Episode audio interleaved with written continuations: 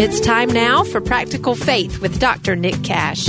On Practical Faith, Nick provides five minutes of fuel for following Jesus in your everyday life. Nick Cash here with you on Practical Faith. Over several episodes, I've been sharing with you some of the notes and insights I took away from an outstanding spiritual life retreat I got to attend a few years ago.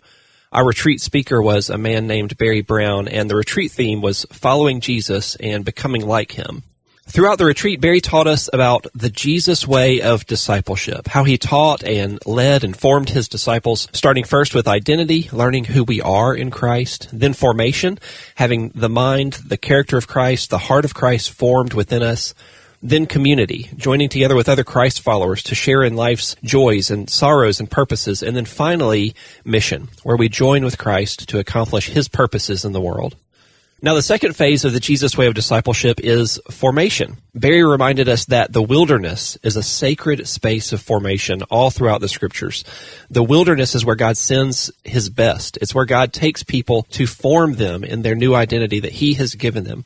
The wilderness is where Christian character is deeply formed in people. And he taught us about how we can apply this to our own lives. Here was one of my most favorite quotes from that session with Barry. He said, Character is solidified will Character is what your will is able to do without you even thinking about it. And the way we form this is by training or by practice with Jesus. And that's what the wilderness is all about throughout the Bible. God sends people into the wilderness to train, to practice, to have the character of Christ formed in them. See, Jesus doesn't say, try harder.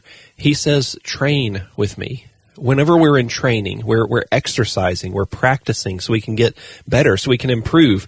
Practice doesn't make perfect, as the popular saying goes, practice makes progress.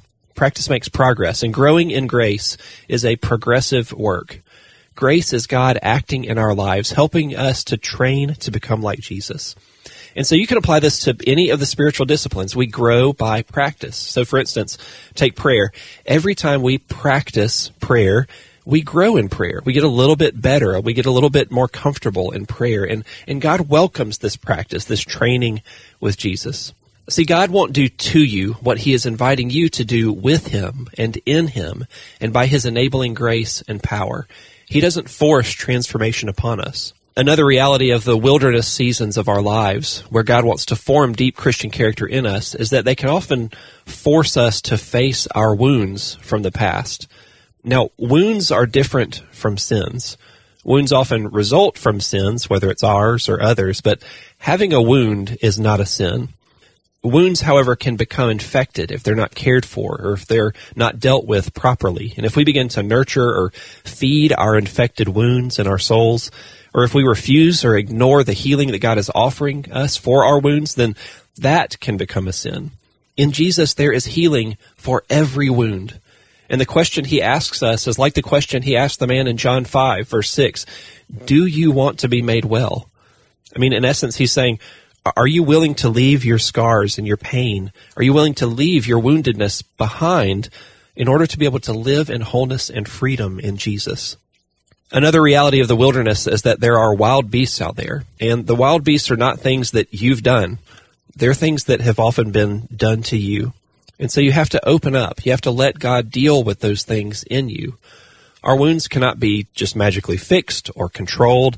We can't even fully explain them sometimes. None of those things work with a wound. The only thing you can do with a wound is to grieve it. Until we grieve a wound with Jesus' help, it cannot be fully healed.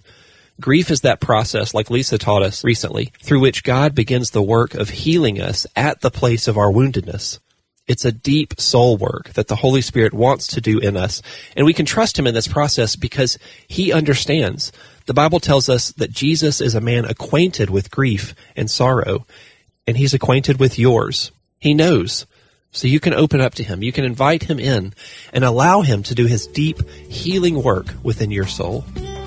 Thank you for listening to this episode of Practical Faith. Find past episodes and access more free resources on discipleship and how to integrate Christian faith into your everyday life at liketreesplanted.com.